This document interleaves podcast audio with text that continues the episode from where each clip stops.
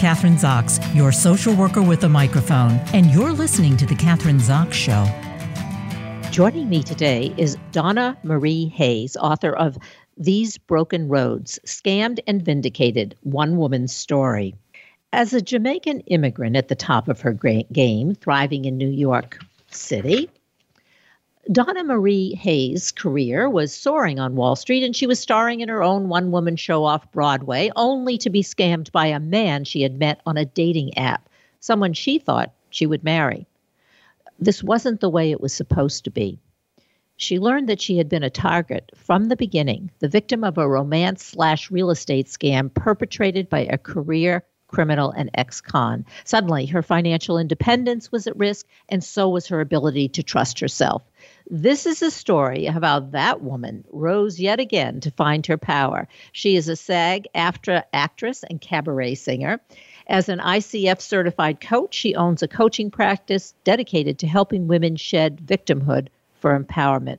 Welcome to the show. Nice to have you on, Donna. Is it Donna or Donna Marie? Uh, Donna is perfectly fine. Thank you okay. so much, Kathryn. Thanks for having me. Thank you. Great to have you. We need to hear your stories. Um, as my yes. first guest on the show said, people don't listen to statistics and research and empowerment. What they really need to hear is stories. So you have the story mm-hmm. that will help yes. women, yes, to become more empowered. So you let's start you, in the beginning i think you you're from jamaica and you didn't you came right. to the united states when you were 14 so Correct. let's start yeah okay so let's start with that what you know the trauma what was the the traumatic events while you were in sure. jamaica yeah so you know i spent um, the first 14 years of my life in jamaica i was living with my grandmother and my step grandfather. Um, you know, we were very poor. We didn't have electricity or indoor plumbing or some of the things that I've learned, grown to love here in the States. But I think what was affecting me most at that time was that my I didn't know my parents. And my sisters were in the States with my mother, and I was left in Jamaica. And I remember at five years old just feeling so isolated that I would pray to their pictures, thinking they could hear me, begging them to come and take me with them so I can live in the States. So whenever my mom would visit, um, you know, the hope was, the prayer was that she would take me with her. My sisters would visit, but my mom would come and take them and not take me. So I think I've always felt as a young child that I just wasn't enough. There was something about me that was so lacking that I wasn't good enough to come and live with her. And I had to, you know, I stayed in this, in, in Jamaica until I was 14. Most of the time uh, during my young years, I was by myself because my grandparents would go to the market and sell what have you. And I would, for the most part, just stay um, in the yard with the cows and the goats and the pigs, feeling very, very lonely and very sad. But even as a, a young girl, I've always felt that I wasn't enough. And whether directly or indirectly, that's the message that I received.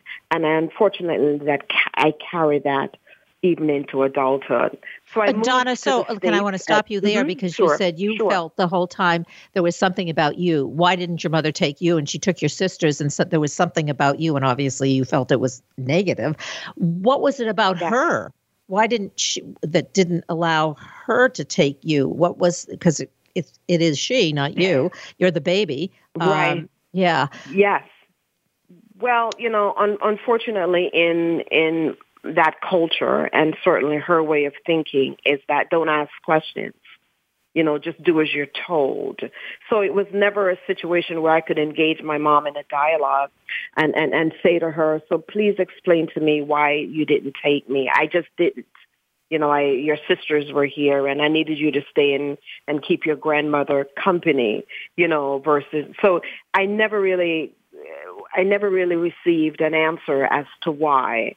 And that just more made me feel as if, you know, you're, you're just to do as you're told without giving me any real clarity as to why. So I don't know why. What happened at 14? How did you, okay, well, we'll fast forward. Now you're a teenager and you said, yes. and you don't just wind up in the United States. How'd you get there at right. 14? Yeah. My, my mother decided, my mother decided that I should finally, excuse me, come to live in the States. And I came at 14 years old and I was very, very happy and very excited to come and live in the States with my mom and my sisters. My dad was not in the picture because he was really never in the picture. And I moved to the States and my mom, unfortunately, I had hoped that we would now have this reconnection where I would get to know her and she would love me and my father would love me and, you know, people would show that they care for me. But instead what I came to, I was, we were now very heavily immersed in the church. And all of the social things that a teenager would normally do, whether it's going to the movies or going to your prom or going on a date or hanging out with friends or watching television or any, all of those things were strictly forbidden. And so I came to the States and now, you know, when kids kids nowadays would pray for the weekends. I can't wait for the weekends. I would pray for the weekdays just so I can go out of the house and have some sort of social setting in school. So it, it, it was not what I expected because now I really couldn't do anything. There was no love, there was no affection, just church, church, church, church, church. And that just further confused me and just made me even feel more um, less connected or disconnected um, from my mother until I ran away at 21 um, as a way to escape that. So that was your. Uh, I'm I'm labeling it as your second trauma. I also uh, yeah. Uh, tell me how you felt about because you'd been with your grandparents or your grandmother and your step grandfather mm-hmm. for 14 years. Mm-hmm. Was that a mm-hmm. loss mm-hmm. also? I mean, the fact that yes, you wanted to come to the United States. It sounds like you kind of had a maybe a, a fantasy about how your mother would treat you, but or mm-hmm. or how the family would be. But what about leaving them? Was that or, or were you was that a traumatic sure. event? Sure. Uh, yes, my grand my step grandfather had passed on um, at that time, but my my grandmother was, you know, she was never, you know, like this affectionate person, whatever. But she was not abusive either. She was kind to me. She was caring for me. So there was some pain in leaving her, but certainly what I was focused on at that point, oh my God, I'm going to go and get to live with my mother. And even after I moved to the States, I would write my grandmother. She didn't have a telephone, but I, we would write back and forth until she passed away in 1990. So, okay, now we are in the United States and you're going to church yeah. all the time, which is more restrictive or restricting than anything you had experienced before because you're saying Correct. you like to yeah mm-hmm. so the the weekday was more freeing than the weekends. Um, so how did Correct. you get out of that? How did you? I mean, I'm assuming that the choices you made perhaps were not too good, considering yes. where you were at. Um, so what yes. did happen? How did you get away from that restrictive environment? Yes, I mean, there was just heavy sadness that just you know I was being I was being bullied in school on a regular basis. I couldn't really tell my mother because she didn't for the most part, didn't really care. Just be glad you have food and shelter. That was the focus. And um, I, you know, I was doing a play. I was 19. I met this this young man in church, and we started dating. But dating just means talking. We were not allowed to hold hands. We were not allowed to show any sort of affection. Just talking. That's how the church was structured. And at the age of 21, I, I just he asked me to marry him and I told my mother and I'm not sure what she told the pastor of the church, but he accused me of just being this really bad person, although I'd done nothing, absolutely nothing. And he, for the most part, say, take that ring off your finger. You're never to see him again. And at that moment, I decided this will be my life if I don't get out. And I, we just ran away and, and got married. So you ran away, you got married, and then mm-hmm. uh, I don't like to give away the whole story, but let's keep yeah. talking. yeah, we want people yeah, to read yeah, the book. Yeah, yeah, yeah. yeah, went away and got married. You know, but I think what what what's so important here to understand is that when I got married, because I lived by myself for the most part in, in Jamaica. I was with my grandparents, but I stayed by myself a lot. When I moved to the States at the age of 14, I was pretty much in this situation that was, in my opinion, just just devoid of any sort of love or any sort of affection. Um, didn't have any real experience about what life was like, what it was it like to be a young adult woman, what that entailed. That I married my my my first husband, and I remember shortly after marrying him, a few days in, I asked him, "Is it okay if I turned on the television?" Oh, and even though, and he, I remember he looked at me. Well, yeah, you, this is your home, and this is the television. Feel free, because I television was so frowned upon that I thought I would be doing something wrong that I felt I would ask him. So I this was a brand new world for me. I didn't understand what it meant to be an adult. Certainly didn't understand what it meant to be a wife. And I was so naive. I was so vulnerable that, you know, for the first year was fine. And then after that, he just started staying out late night after night after night after night. And, you know, then we had a child and he just left me in a semi-abandoned building with an infant child, and I had to run again. So maybe stopping you here because this is your mm-hmm. story mm-hmm. and it, it's unique to you, obviously, mm-hmm. but it's mm-hmm. also maybe more common than we think. Here, you you know you you mm-hmm. experience these different. Uh, periods in your life and there was really nobody there to help you nobody who could no guide you uh, and you had these people no who really didn't have your best interest in mind. Unfortunately, your mm-hmm. mother and your first husband. What would you say to to young women now? You want to help to empower them who are in this kind of a position. What do they do? I mean, you are a coach, so what would you do? Yeah, I you know I, I would absolutely say that you know do not rely on others for your own happiness. You know, because I had felt because of my childhood that I needed to rely on others for my own happiness, that I needed to do something extra to get them to stay. So when I moved to the States, my mindset, even at 14, was you have to be an extra. You have to work very hard and you have to be very good and you have to prove your worth to her so that she could love you.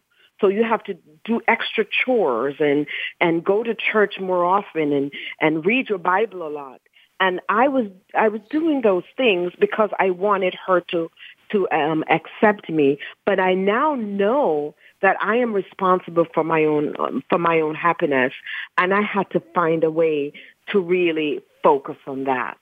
So I was reliant on everyone else because I didn't think that I could be the source of my own happiness, that I could be content just with me, that I had to find validation and acceptance from others outside of myself. So you were able to do that when actually your somewhat abusive husband left you. Actually, left you in that building, and then it was like yeah, he, uh, he left that kind in of a build, left yeah. me in that building, and then I was actually in that building with his his father, and it was just rats and water bugs and all sort of things running rampant. And one day I just left. I ran away and I went to stay with a uh, with a friend until I found my own apartment. And then about three years later, I met my second husband. But you had a career as I because I want you to talk about that too because you as I said in the intro a career so mm-hmm. on Wall Street. So how did you get to that point? Yeah.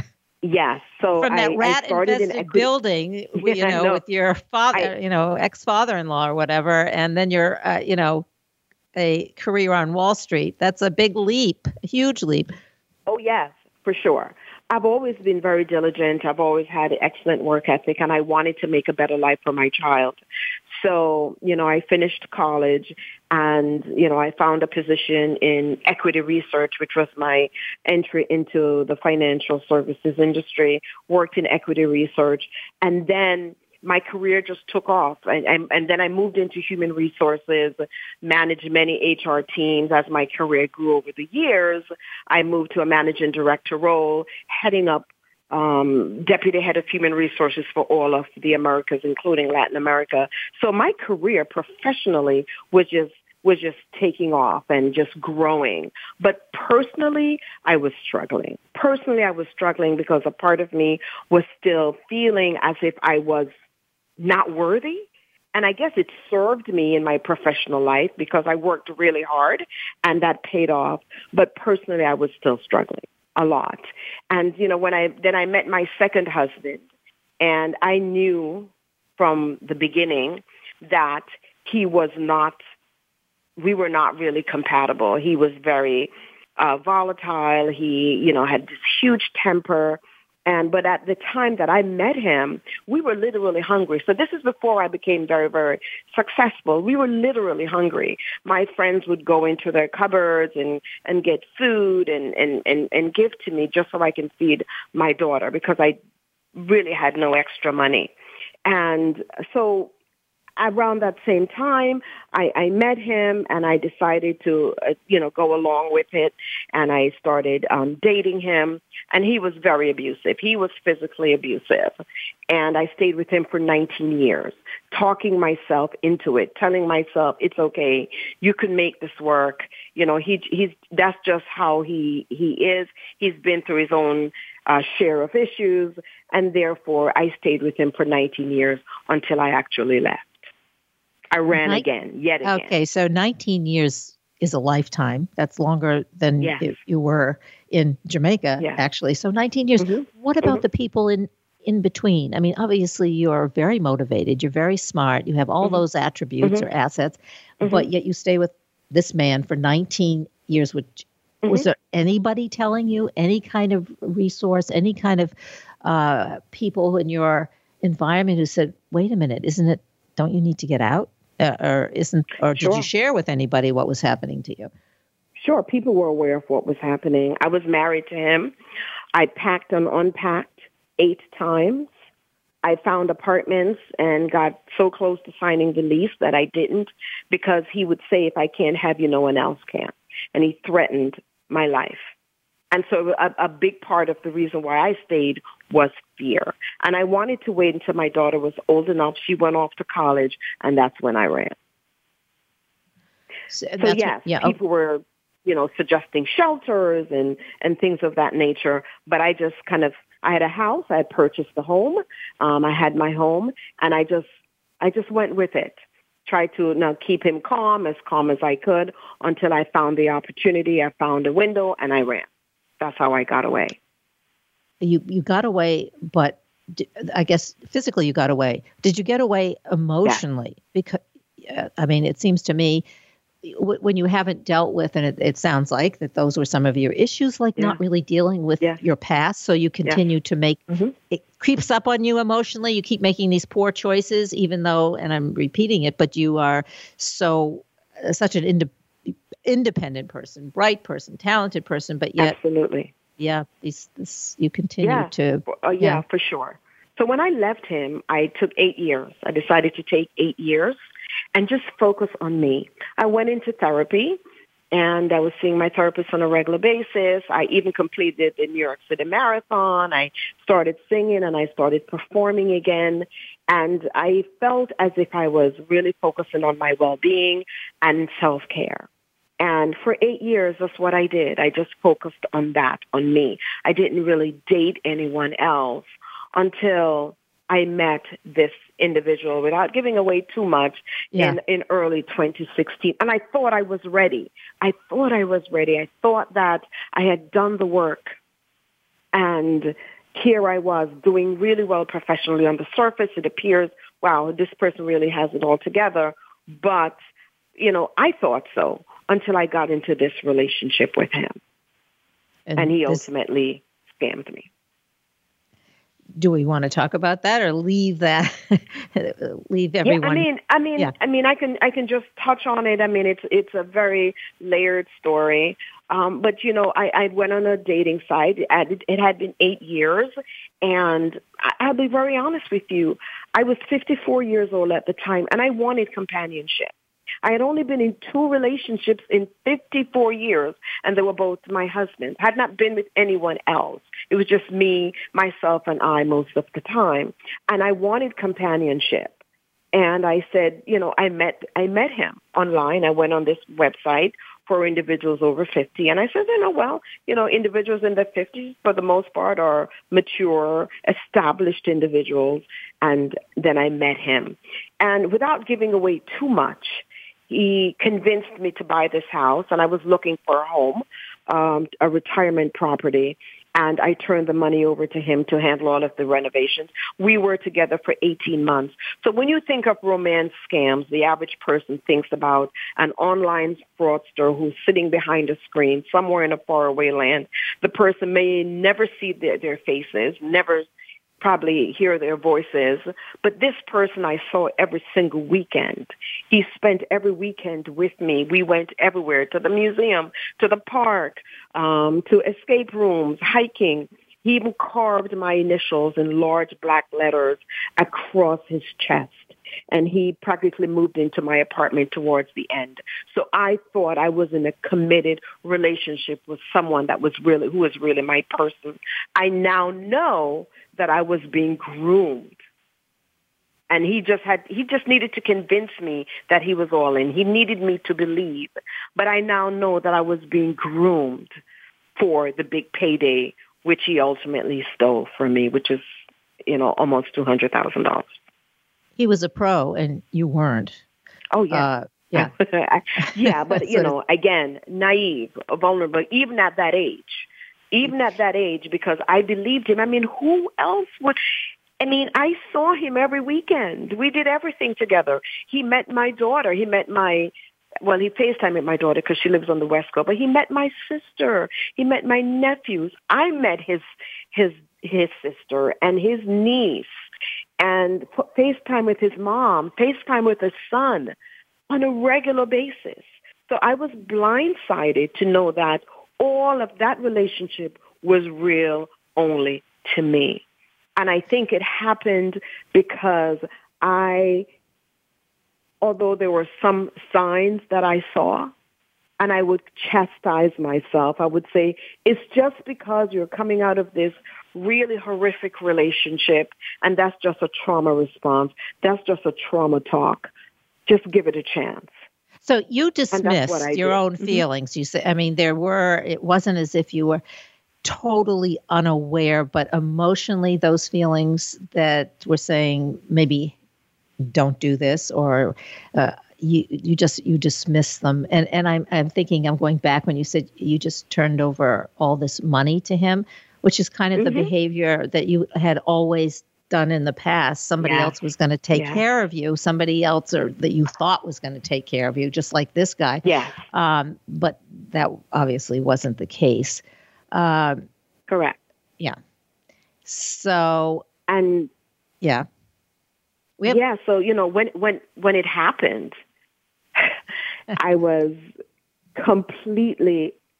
I, I can't even explain how shocked I was that I and then someone says, well, maybe he really loved you. And, but he realized that maybe you had some disposable income and he could somehow, you know, swindle you out of that. But then I went on the website about three days or four days after I realized what he did. And there he was back on the website with a new name, a new profile name and a new profile. And he was so bold. And in one of those pictures, he was actually wearing one of my running shirts. Well, so he was a pro. But I he was a pro. He definitely was a pro. We should leave it right there because we only have a couple minutes yeah. left, and we want people yeah. to buy mm-hmm. the book, mm-hmm. obviously, mm-hmm. uh, and uh, maybe learn some of those lessons that now uh, sure. you have learned. Uh, and mm-hmm. I've been talking to Donna Marie Hayes, and the title of her book is These Broken Roads Scammed and Vindicated One Woman's Story. You need to read this story. Um, even if you've been listening to the show today, there's much more to the story in the book. So, okay, so Donna, what website or websites can we go to? You've written a book, but you're also an actor, you're a coach, you're a lot of different good things. Yes, yes. so after this happened, I started a life coaching practice. I'm certified through ICF I have a coaching practice, um, Distinguished Coaching, and people can find me there at distinguishedcoaching.com. Um, As you said, I'm also an actress, a SAG actress, and a cabaret singer, and I do perform here in Manhattan. And people, and my website there is donna-hayes.com, and I'm also um, on social media. Thank you so much for being on the show today and sharing that story. Sure. Which, yes, sure. I, I, really appreciate it. And I'm sure a lot of other people in my audience appreciate it too. Donna Marie Hayes. Thank you for Thank having you. me on the show. Thank, Thank you. you. I'm Kathryn Zox, your social worker with a microphone, and you've been listening to The Kathryn Zox Show.